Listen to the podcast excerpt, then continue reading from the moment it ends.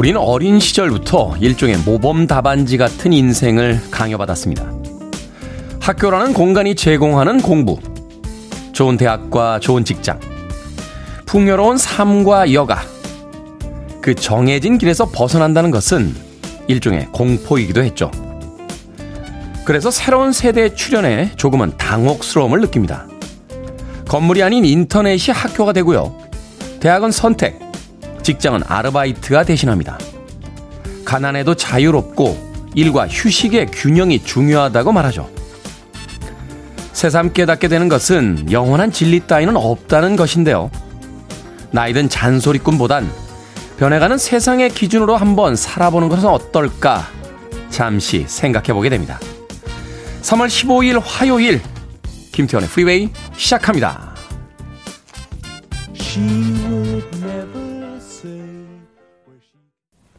믹 재거의 감미로운 목소리로 시작했습니다. 믹 재거가 원래 감미로운 목소리를 가진 아티스트는 아니긴 합니다만. 롤링스톤스의 Ruby Tuesday 시작했습니다. 자, 빌보드 kid의 아침 선택, 김태훈의 프리웨이. 저는 클 태 자 쓰는 테디, 김태훈입니다. 황지훈님 안녕하세요. 테디 아침 인사 건네주셨고요. K1213721님 잘생긴 테디 안녕하세요. 심혜진님 좋은 아침입니다. 아직은 출근길이 쌀쌀합니다. 정숙희님, 비가 그쳐서 좋은 날입니다. 진달래, 개나리, 목련꽃이 만개하겠군요. 하셨습니다. 어제 저녁까지는 봄비가 내렸는데 오늘 아침에는 비가 그쳐 있더군요. 저녁엔 조금 스산했는데 그래도 비가 그치고 나니까 아침 기온이 좀 쌀쌀하긴 합니다만 그래도 겨울처럼 아주 매정하게 냉랭하진 않습니다. 봄이 성큼 다가왔다. 하는 기분 느낄 수 있습니다. 7873님, 건강하시죠? 감사합니다. 하셨고요. 신소희님, 안녕하세요, 테디. 피곤한 화요일 침대가 끌어당기듯 일어나기가 쉽습니다. 실례요. 하셨습니다. 그렇죠. 일어나기 싫은 날에는 침대가 거대한 늪 같죠. 점점 몸이 빨려드는 듯한 기분이 들긴 합니다만, 지금 7시 5분, 에서 6분으로 시간이 바뀌었습니다. 아침 일 있으시면 얼른 일어나십시오. 자, 청취자분들의 참여 기다립니다. 문자번호 샵 1061, 짧은 문자 50원, 긴 문자 100원, 콩으로는 무료입니다. 유튜브로도 참여하실 수 있습니다. 여러분은 지금 KBS 2라디오 김태훈의 프리웨이 함께하고 계십니다. KBS 2라디오 yeah, 김태훈의 프리웨이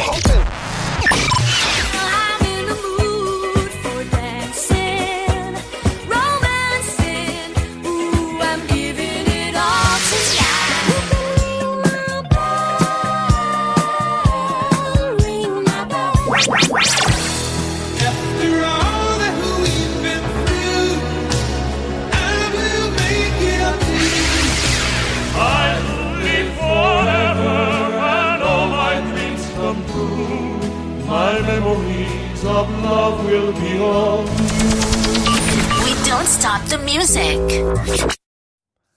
20세기의 슈퍼밴드죠. 푸지스의 Killing Me Softly 듣고 왔습니다. 등장했을 당시의 alternative 힙합이라는 용어로 어, 이들의 음악을 정의하기도 했습니다. 뭐 전설적인 여성 보컬리스트 로린 힐과 와이클리프 장 그리고 프라스 미셸 이렇게 3인조로 구성됐던 팀이었습니다. 푸지스의 Killing Me Softly 들었습니다. 자, K123385179님, 아들 통화하는 거 보고 여자친구한테 차인 걸 알았습니다. 어제는 방에서 혼자 우는데 어떻게 아는 척 해줘야 해야 할까요? 누가 우리 아들을 마음이 찢어집니다. 하셨습니다. 모른 척 하세요. 이런 문제는 혼자 해결해야 되는 문제가 아닌가 하는 생각이 듭니다. 여자친구와 헤어지고 운다는 건 그렇게 나쁜 건 아닙니다. 그 여자친구와 만나는 시간이 행복했었다는 뜻이 될 테니까요. 지나간 시간들이 좋은 기억으로 남을 겁니다. 오히려 누군가 연애하고 나서 아무렇지도 않게 헤어진다는 게 더 비극적이지 않습니까? 아, 오랜 시간 동안 같이 했는데 헤어질 때 아우 후련하다라고 헤어진다는 건 인생의 많은 시간을 낭비했다는 의미가 될 테니까요. 우는 것도 어, 헤어짐도 어, 사랑의 일부입니다. 사람들은 행복한 것만 사랑이라고 생각을 하는데 만나기 전에 설레임, 만나서의 행복함, 그리고 이별의 슬픔까지도 패키지 안에 다 같이 들어있는 사랑의 한 부분이 아닐까 뭐 그런 생각 해보게 되네요. 모른 척 하세요. 우는 것도 다 행복한 순간들입니다. 이수영님, 우리 할아버지 발가락이 참 귀여우세요. 그래서 발가락 양말을 신어도 흉하지가 않고 앙증맞으십니다. 발가락 양말 신고도 귀염이 폭발하는 사람은 세상에 우리 할아버지 이춘복 씨밖에 없을 겁니다. 그런 우리 할아버지가 오늘 73번째 생신이십니다. 하셨습니다. 이수영님. 야, 발가락 양말이 귀엽기 쉽지 않은데요. 73살의 생일을 맞으신 이춘복 할아버지. 엄청나게 이쁘신 귀여우신 발가락을 가지고 태어나셔서 73년을 건강하게 잘 사셨습니다. 생일을 축하해주는 또 손주가 있으니까 그만큼 행복한 삶이 아니셨나 하는 생각 해보게 되는군요. 이수영님에게 제가 롤케이크 보내드릴게요. 어, 세상에 가장 앙증맞은 발가락을 가지고 계신 이춘복 할아버지와 함께 생일 또 축하한다고 꼭 제 이야기도 전해주시길 부탁드립니다. 자, 5386님. 테디, 봄이 돼서 그러나요? 머리카락이 많이 빠져 공포스럽습니다. 제가 머리카락한테 잘못한 게 없는데 저를 버리고 떠나서 우울합니다. 이젠 어디 가나 어르신으로 불리게 되네요. 제 머리카락을 붙잡아 놓을 방법이 없을까요? 하셨는데 싫다고 떠나는 사람을 어떻게 붙잡을 수 있겠습니까? 지난 수십 년 동안 아, 그래도 내 머리에서 어, 나를 잘 지켜줘서 고맙다 하면서 잘 이별하시길 바라겠습니다. 떠나는 사람, 떠나는 머리카락을 애써 잡으려 하지 말고 잘 보내는 것도 우리의 인생이지 않나? 뭐 그런 생각을 아침에 해보게 되는군요. 8410님의 신청곡으로 갑니다. M2M, Everything You Do.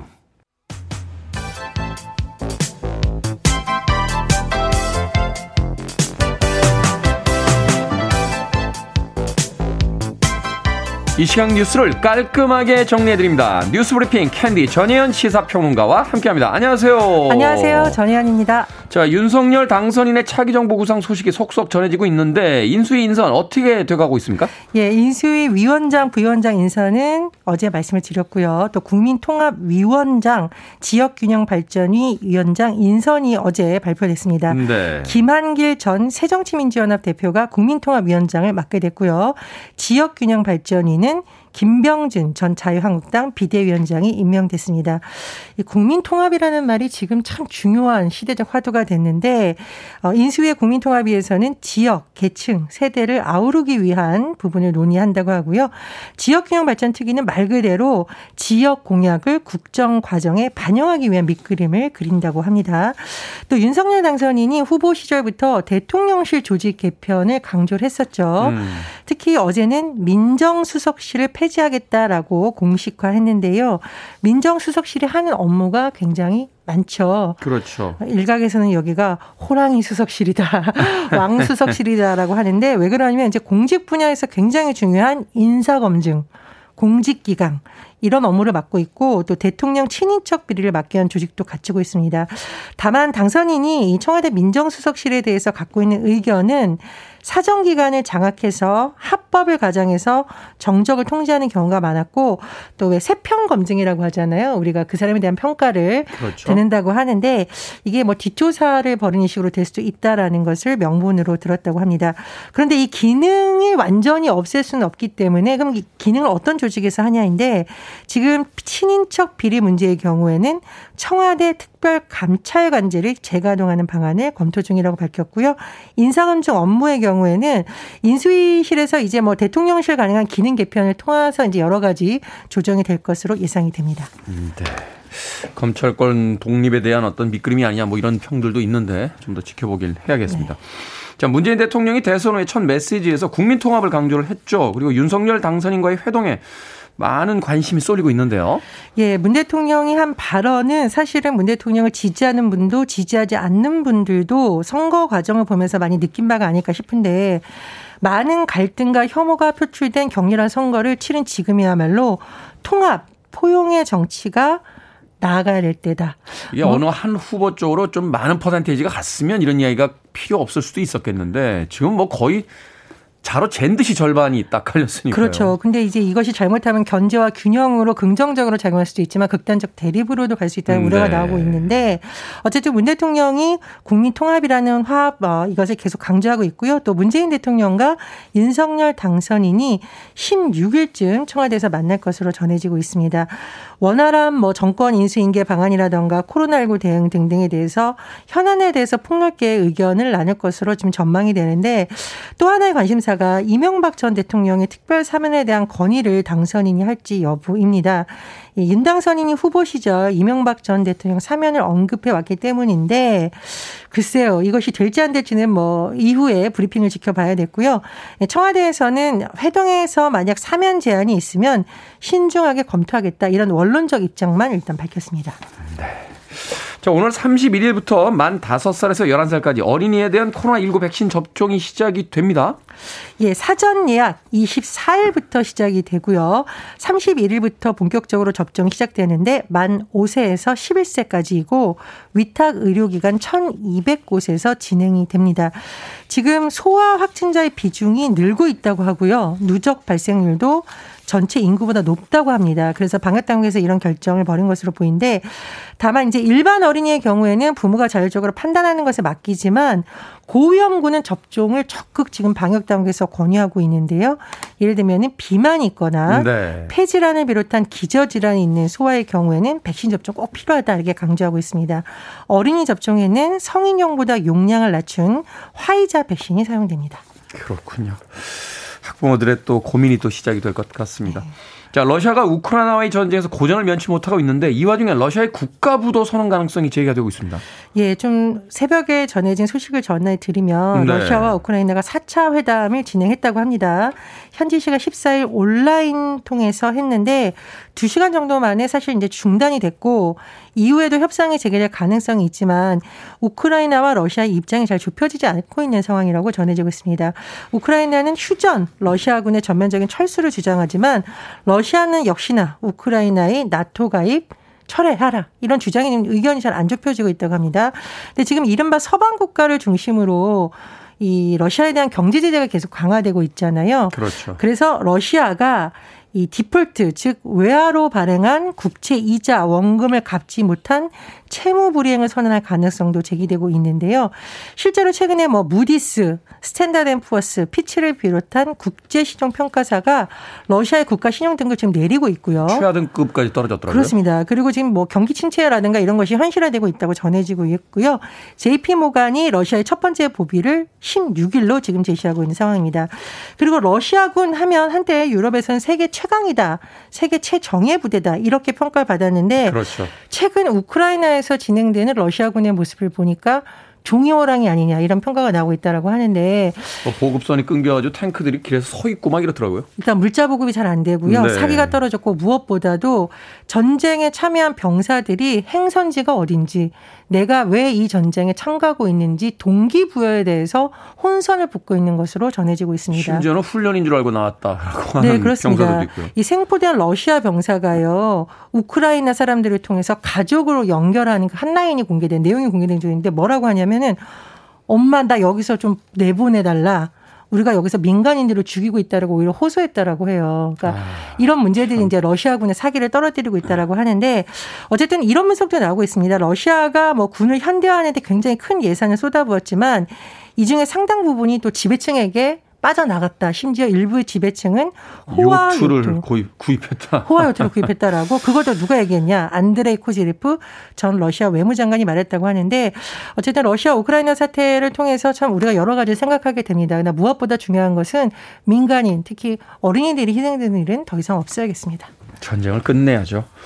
자, 러시아의 채무 불이행 이슈 2부 이게머니 사무소에서 본격적으로 다뤄볼 예정이니까 아, 경제 문제에 관심 있으신 분들 2부도 기대해 주시길 부탁드리겠습니다. 자, 오늘의 시사 엉뚱 퀴즈 어떤 문제입니까? 예, 문재인 대통령과 윤석열 당선인의 회동이 예정되어 있다는 소식 전해드렸습니다. 통합을 보여주는 회동이길 바라고요. 고기 해동 관련해서 오늘의 시사 엉뚱 퀴즈입니다. 자, 고기를 해동할 땐 특별히 주의해야 하는데요. 잘못된 방식으로 해동하면 활동을 멈췄던 세균이 다시 증식해서 이 질환에 걸릴 수 있습니다. 어떤 질환일까요? 음식에 들어있는 유독물질 때문에 생기는 급성 소화기관 질환입니다. 1번 식중독, 2번 술독, 3번 고독, 4번 오도독. 정답 아시는 분들은 지금 보내주시면 됩니다. 재미는 오답 포함해서 총 10분께 아메리카노 쿠폰 보내드리겠습니다. 얼린 고기를 잘못된 방식으로 해동하면 활동을 멈췄던 세균이 다시 증식해서 이 질환에 걸릴 수 있습니다. 이 질환은 어떤 질환일까요? 1번은 식중독, 2번은 술독, 3번은 고독, 4번은 오도독 되겠습니다. 문자번호 샵 1061, 짧은 문자 50원, 긴 문자 100원, 콩으로는 무료입니다. 뉴스 브리핑 전예현 시사평론가와 함께했습니다. 고맙습니다. 감사합니다. 비도 그치고 주말은 아직 멀었는데 좀 경쾌하게 가볼까요? 김수길 님이 신청하셨습니다. 트위스티드 시스터, We are not gonna take it.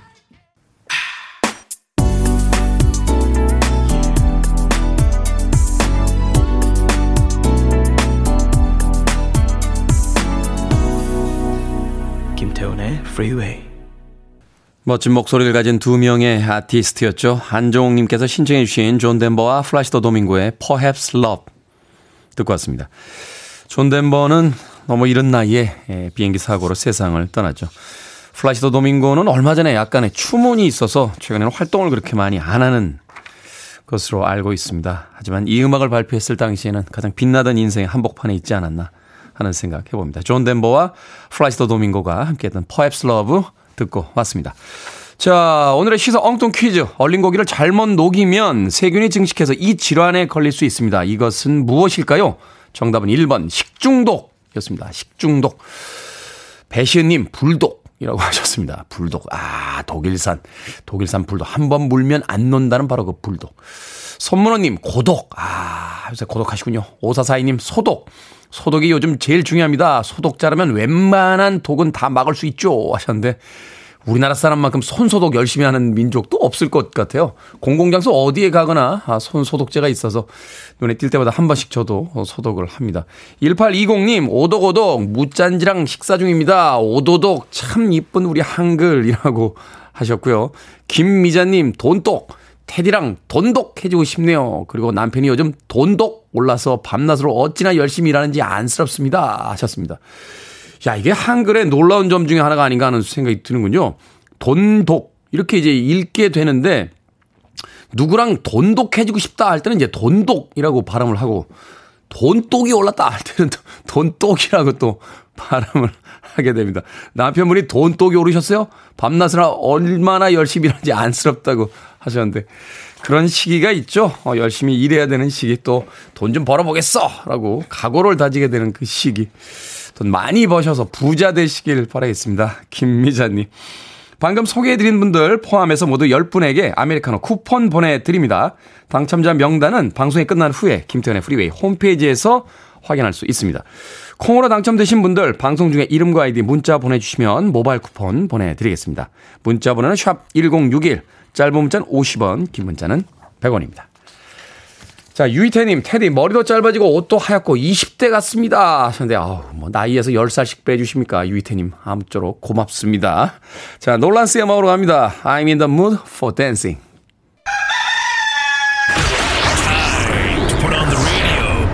김태훈의 프리웨이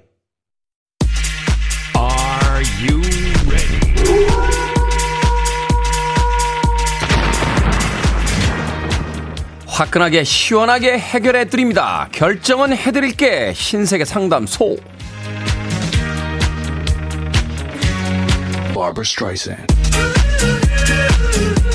이승환님 고민이 있습니다. 모임에서 알게 된 좋아하는 오빠가 있는데요. 5개월째 저 혼자 좋아하고 있어요.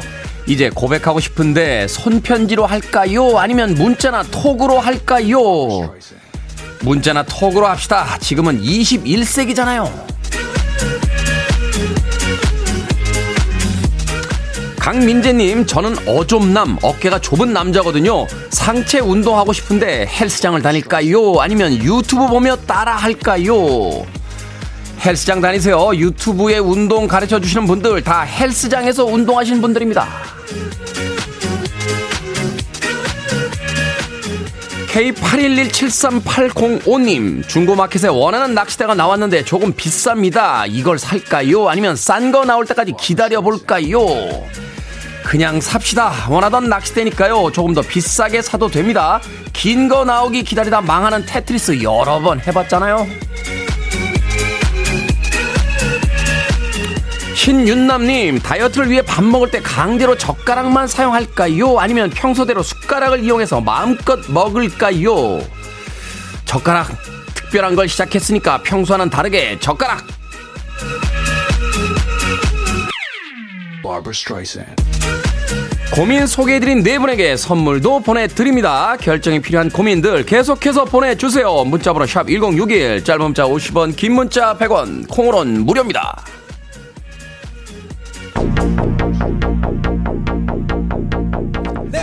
2 Unlimited입니다. No Limit.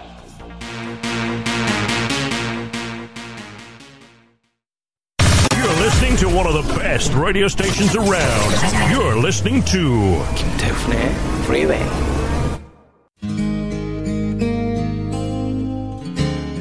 Billboard Kid의 아침 선택 KBS 2 라디오 김태훈의 Freeway 함께하고 계십니다.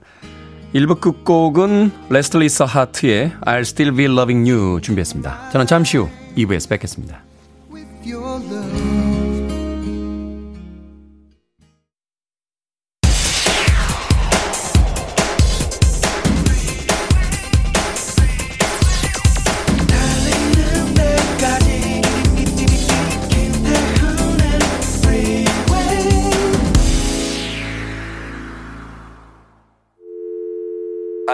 Your arms around me. I need to feel your touch.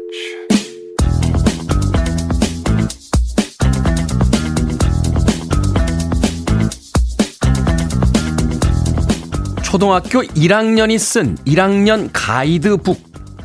줄넘기를 잘 하려면 바지가 흘러내리지 않게 튼튼한 고무줄 바지를 입어야 한다.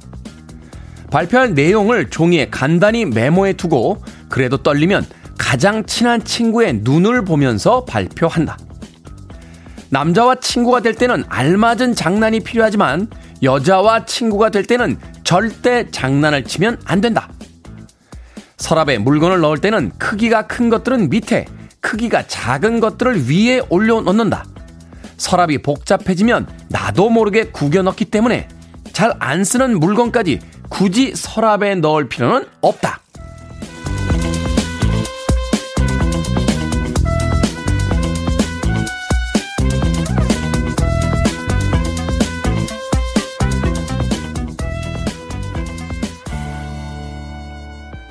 뭐든 읽어주는 남자. 오늘은 대구 대봉초등학교 1학년 학생들이 이제 1학년이 된 후배들을 위해 쓴 가이드북 중 일부를 읽어드렸습니다. 담임인 최순나 선생님이 엮은 책인데요. 꼼꼼하게 색칠하는 법, 노란 은행잎으로 노는 방법, 급식실에서 먹기 싫은 음식이 나왔을 때 대처법까지 선배 1학년이 후배 1학년에게 경험담을 남겼다는군요. 8살이면 아무것도 모를 나이 같은데 나름대로 사회의 규칙을 익히고 또 친구들과 어울리려고 노력하는 모습 귀엽지 않습니까? 그나저나 여자친구한테 장난 잘못 치면 힘들어진다는 걸 그 나이에 깨닫다니 아 우리 때는 왜 이런 걸 알려준 형들이 없었던 겁니까? 케빈 베이컨이 주연을 맡았던 영화 Footloose의 수록곡이었죠. Deniece Williams의 Let's Hear It for the Boy 듣고 왔습니다. 자, 이 곡으로 김태훈의 Freeway 2부 시작했습니다. 앞서 일상의 재발견, 우리 하루를 꼼꼼하게 들여다보는 시간, 뭐든 읽어주는 남자. 오늘은 대구의 대봉 초등학교 1학년 학생들, 이제 2학년이 되는 학생들이 막 1학년이 된 후배들을 위해 쓴 가이드북 중 일부를 읽어드렸습니다. 이미 이때 다 알고 있었군요. 어, 인생의 어떤 삶의 방식에 대해서. 발표할 내용을 종이에 간단히 메모해 두고 떨리면 가장 친한 친구의 눈을 보면서 발표한다. 야, 이거 특강 강사들이 쓰는 방식이거든요. 어, 특강을 할 때 이렇게 좀 긴장되고 이러면 자기 앞에 있는 사람들 중에서 자기 말에 가장 그 좋은 반응을 해주는 그분을 이렇게 쳐다보면서 강해라 하는 게 있고요. 서랍에 물건 넣을 때 크기가 큰 것들은 밑에, 크기가 작은 것들은 위에 올려놓는다. 그렇죠. 설거지 할 땐 거꾸로입니다. 작은 거부터 먼저 닦아서 놓고 큰 걸 닦아야 싱크대에다 차곡차곡 쌓을 수 있습니다.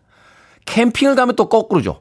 캠핑에서는 큰 걸 먼저 닦아야 작은 그릇들을 그 안에 넣을 수 있거든요. 이걸 전 왜 알고 있는 걸까요? 알고 있는데 실천은 잘 안 하죠. 엄마가 했더니, 하, 다 계획이 있는 친구들이네요. 이쁘다 하셨고요. 조윤서님, 멋진 선배님들이네요. 하셨고, 김지현님께서는 돈 주고도 못 들을 꿀팁이네요. 테디, 그러길래 고무줄 좀 작작 끊고 다니시지 그랬어요. 라고 하셨는데, 저 고무줄 끊는 그런 짓 안 했습니다. 아, 저는 여성들이, 여자 아이들이 놀고 있으면 시크하게 그 옆을 아, 서너 번 지나쳐 갔을 뿐입니다. 김지현님. 이상희님, 완전 잼나네요. 초등학생들의 기발한 가르침이라고 하셨는데, 제일 멋진 건 이런 거네요. 여자와 친구가 될 때는 절대 장난을 치면 안 된다라고. 그러니까요. 이런 걸 좀 형들이 알려줘야 되는데 지금도 안 알려줍니다. 아, 형들하고 만나서 형 고민 있어 라고 하면 야 마셔 라고만 합니다. 아무런 해답을 안 준 채 그냥 형, 아, 힘들어요. 마시자. 라고만 이야기를 하죠. 언제쯤 도대체 형들은 우리에게 이런 일들을 알려줄까요? 자, 뭐든 읽어주는 남자, 여러분 주변에 의미 있는 문구라면 뭐든지 읽어드립니다. 김태훈의 Freeway 검색하고 들어오셔서 홈페이지 게시판 사용하시면 됩니다. 말머리 뭐든 달아서 문자라도 참여가 가능하고요. 문자 번호는 샵 1061, 짧은 문자 50원, 긴 문자 100원, 콩으로는 무료입니다. 채택되신 분들에게 촉촉한 카스테라와 아메리카노 두 잔 모바일 쿠폰 보내드리겠습니다.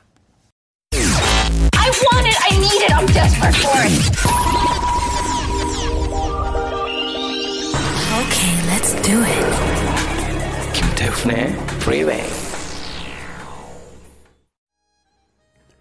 20세기의 고전, 이제는 클래식이 된 두 곡의 음악이었죠. 3171님과 윤수연님께서 신청해 주신 시카고의 Hard to Say I'm Sorry. 이어진 곡은 2939님과 4430님께서 신청해 주신 디온 워익과 프렌즈의 That's What Friends Are For 두 곡의 음악 이어서 듣고 왔습니다. 강인관님, 전기 관련 일하는데요. 제 사수가 퇴직하는 날입니다. 일 알려줄 때는 호랑이 같고, 일 끝나고 회식 모임할 때는 큰형님 같았던 제 사수의 앞날에 좋은 일만 있기를. 박홍균님, 건강하세요. 라고 축하의 퇴직 인사 보내주셨습니다. 강인관님.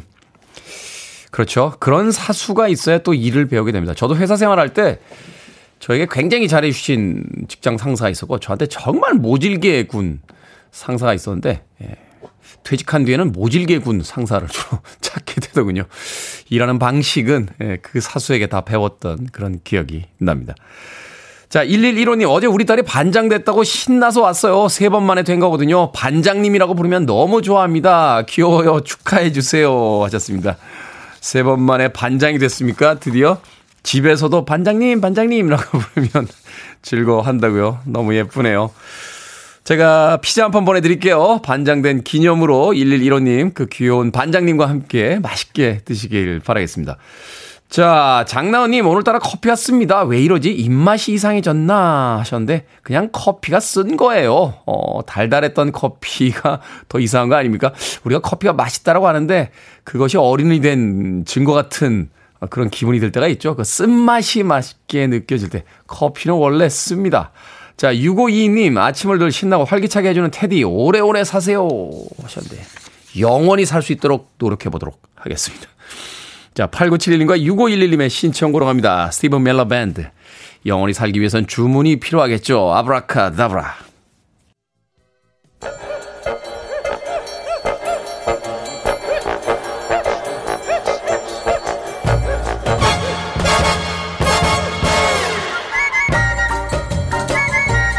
온라인 세상 속 촌철살인 해악과 위트가 돋보이는 댓글들을 골라봤습니다. 댓글로 본 세상.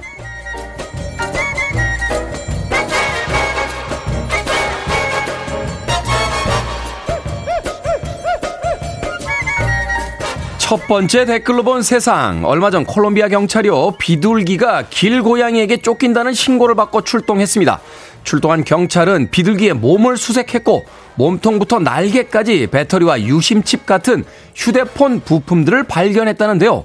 비둘기의 최종 목적지가 교도소였을 거라 추정하고 수사를 진행하고 있다는군요. 여기에 달린 댓글들입니다. 태훈님, 보통 비둘기가 아니네요. 비둘기를 신문해서 범인을 꼭 찾아내야 합니다. 두두님, 비둘기가 날지 못한 걸 경찰에 신고한 것도 놀랍고, 경찰이 출동해서 몸수색을 했다는 것도 놀라워요. 한두 번 있는 일이 아닌가 봐요. 콜롬비아에선 휴대폰 부품을 숨긴 비둘기들이 막 길거리에서 발견되고 이러는 겁니까? 몇 년 전 멕시코에 갔을 때 반나절도 안 돼서 제 지갑을 가져가신 분 생각도 나는군요. 드라마 나르코스에 나오는 이야기가 진짜였습니다.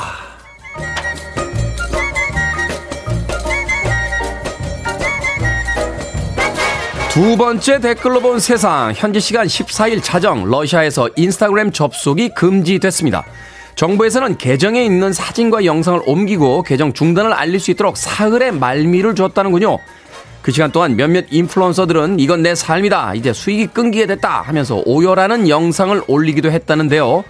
네티즌들은 우크라이나 침공에는 침묵하더니 수익이 끊기게 되자 눈물을 흘린다며 비판의 목소리를 내고 있답니다. 여기에 달린 댓글들입니다. 에드님, 울지 마세요. 그대들은 직업을 잃었지만 우크라이나는 자유와 생명을 잃었으니까요. 아이고, 의미 있다님. 역시 사람은 실제로 자기가 피해를 겪고 피부에 와닿는 경험을 해야 심각성을 느끼는군요. 러시아 인플루언서들의 삶도 중요하지만 이건 정말 어쩔 수 없다라는 이야기밖에 해줄 수 없을 것 같습니다. 가능한 모든 방법을 써서라도 이 전쟁을 끝내야겠죠. 총을 든 남편과 아내, 아버지와 엄마들을 가족에게 돌려보내주는 것. 이게 바로 전 세계인들의 바람이자 임무가 됐습니다.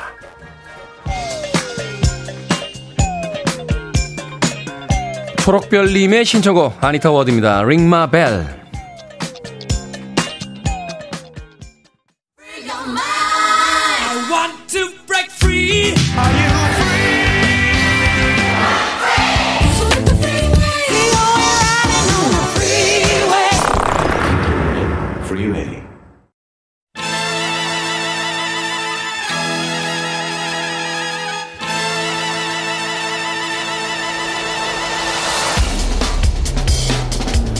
경제라는 큰 축을 중심으로 돌아가는 세상. 이 시간 함께 하시면 더욱 또렷하게 바라보실 수 있습니다. 경제 명사도 경제 해결사. 박정호 명지대 특임 교수와 함께 합니다. 이게 뭐니 상담소. 안녕하세요, 교수님. 안녕하세요. 교수님도 투자 많이 하신다고 하셨는데. 예, 맞습니다. 아, 수익률 얼마나 되십니까? 묻지 마세요. 너무 우울합니다. 아, 제가 짐작을 하면서도 물어봤던 건, 예, 저 혼자 우울할 수 없어서 여쭤봤습니다. 이런. 자, 지난 2월 24일이죠. 러시아가 우크라이나를 침공했는데, 안타까운 뉴스가 계속 전해지는 와중에 러시아의 채무 불이행 현실화될 가능성이 있다 하는 뉴스가 나왔습니다. 그래서요, 오늘은 러시아와 우크라이나의 전쟁을 경제적 관점에서 좀 짚어보도록 하겠습니다. 먼저 세계의 뭐 거의 모든 나라들이 러시아를 경제적으로 압박을 하고 있어요. 중국 정도 빼놓고는 뭐 다 동참하고 있는 것 같은데. 예. 현재 러시아의 경제 상황 어떻습니까? 예. 어, 이렇게 경제 제재를 받은 국가들이 통상적으로 직면하게 되는 현상이 물가 인상인데요. 네. 이제 먼저 물가는 소비자 물가 중심으로 50% 가까이 벌써 올랐습니다. 한 달에. 한 달에 50%? 예. 그러니까 기름값이 말하자면 1,000원 하다가 1,500원이 됐단.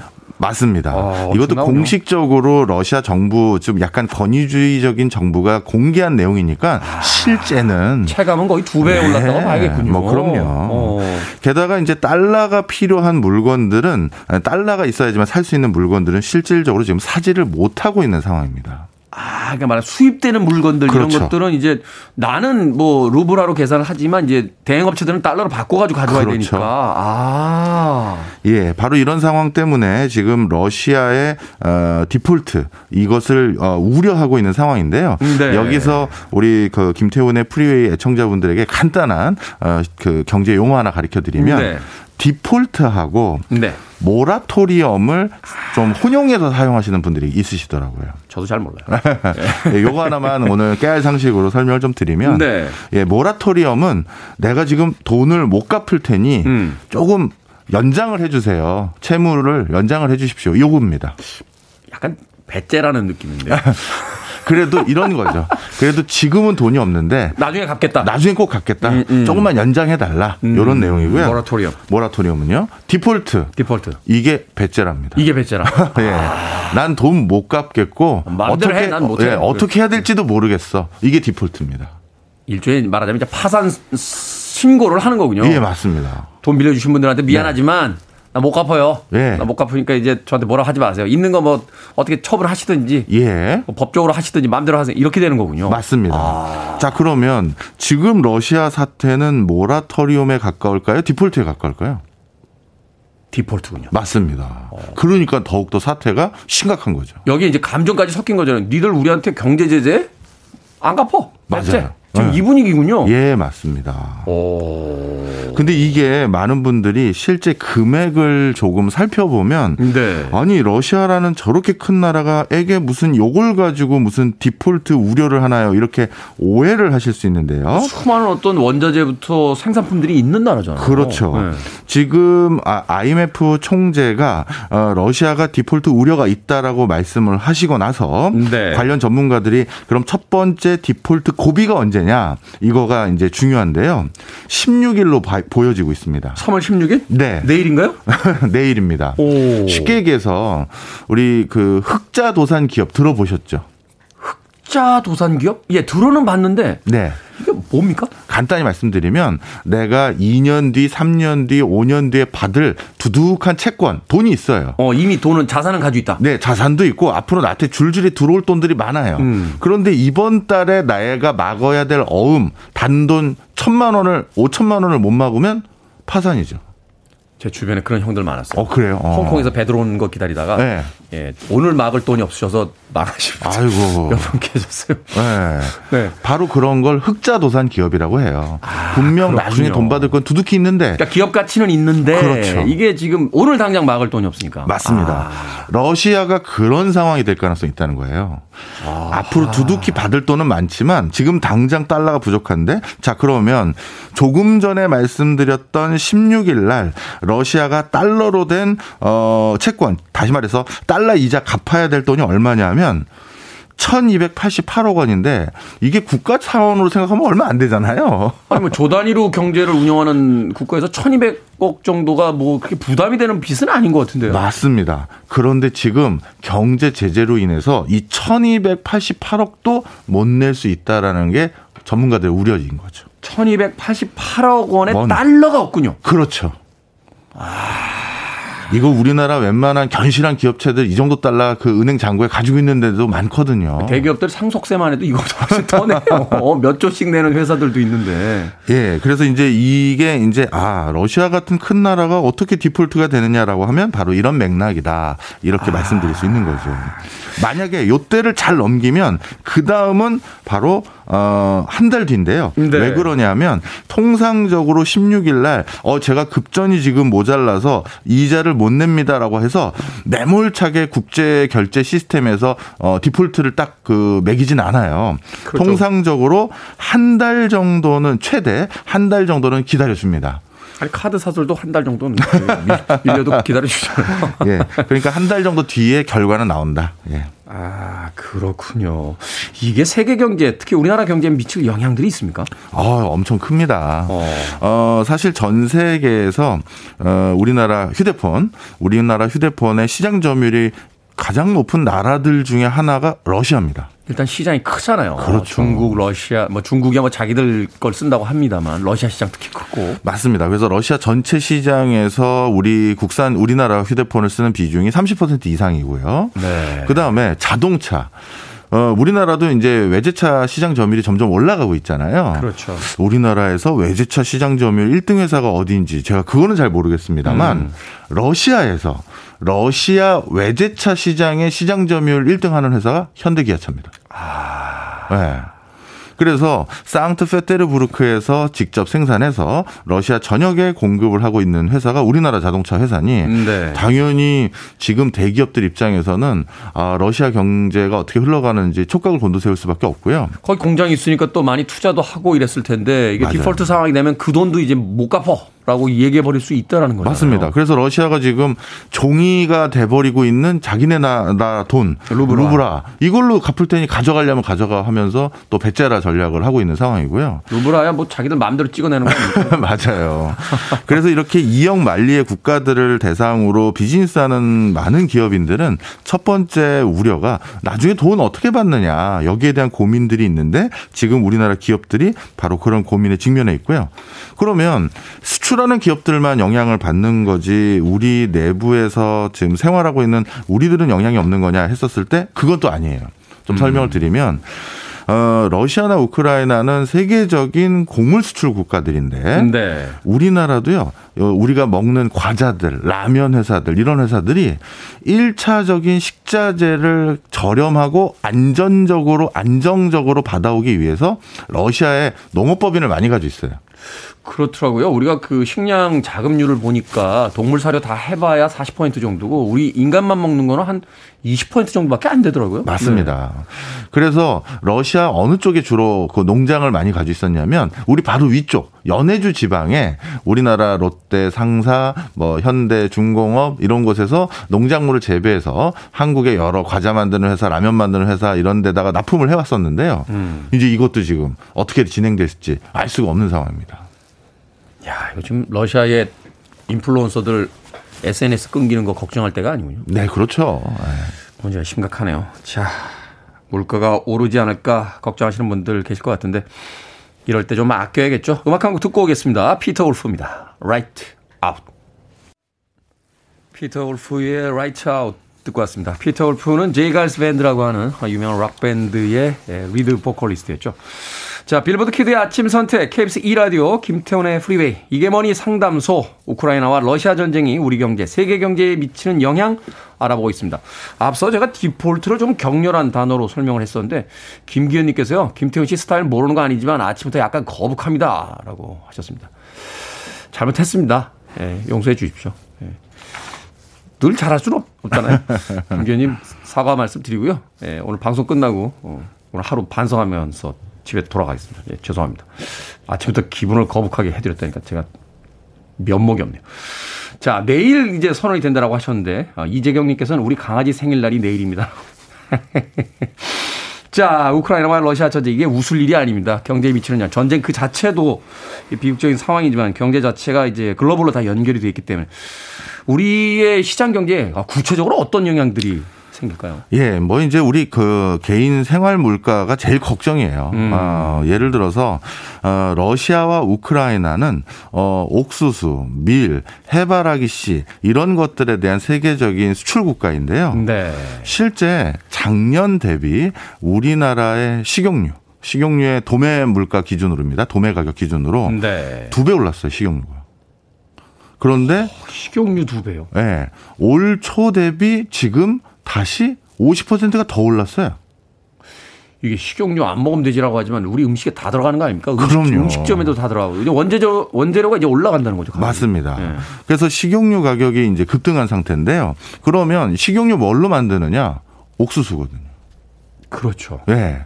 그러면 아 식용유 말고 해바라기 씨유 먹으면 되지. 제가 방금 말씀드렸잖아요. 우크라이나가 전 세계적으로 10대 해바라기 씨 수출 국가입니다. 맞아요. 예전에 그 영화도 있었어요. 해바라기라고. 어. 거기 이제 그 전쟁 때 이제 예. 그 자기 사라진 자기 남편 찾아가는 얘기인데 거기 밭에 막 해바라기가 쫙 있었거든요. 옛날 영화 아니에요? 소피아 로렌 나오는 거 아닌가? 아시네. 네. 소피아 로렌하고 그 이태리 배우였는데 마르첼로 마스트로야니가 아, 예, 네, 맞아요. 영화 있습니다. 아. 기억이 납니다. 예, 그 명, 명작이었죠. 노래도 어, 좋았고. 당시에는 그게 소련이라고 생각했어요. 러시아라고 아. 생각했는데 그게 지금 보니까 우크라이나. 그렇네요, 그렇네요. 아.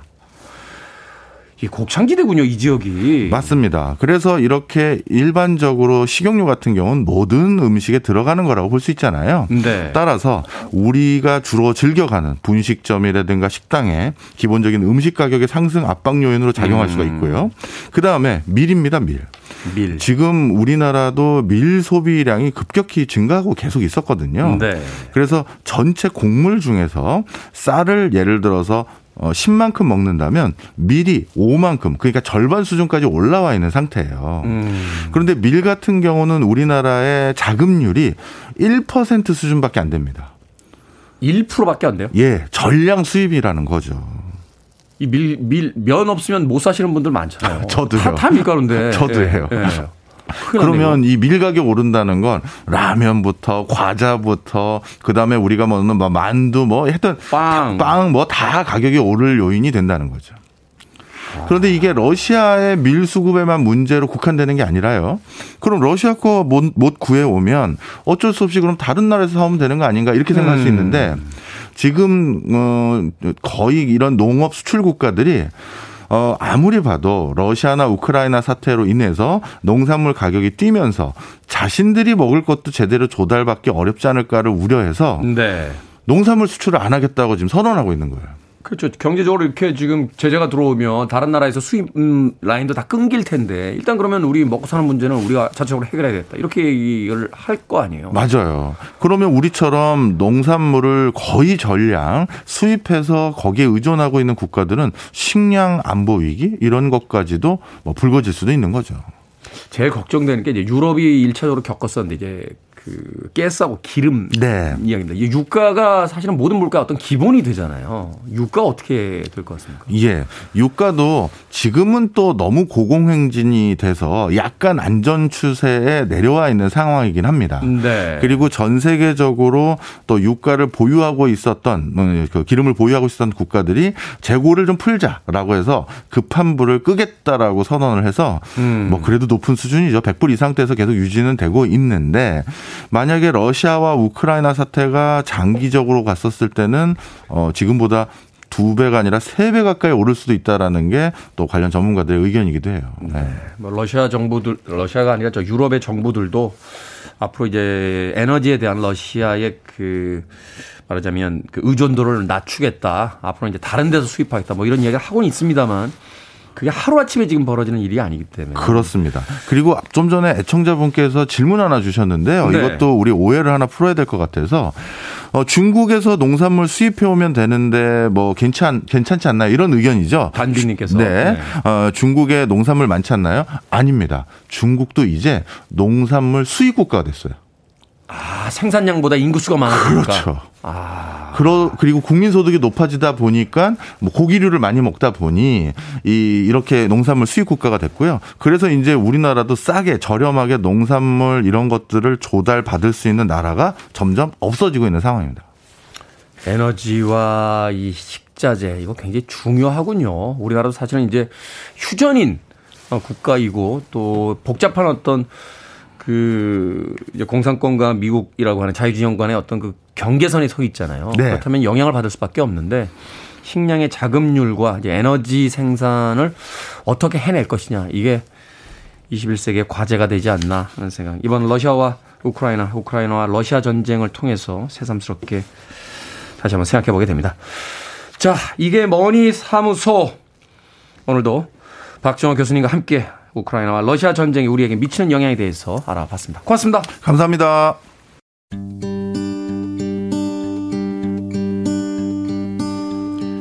KBS 2라디오 김태훈의 Freeway 오늘 방송 여기까지입니다.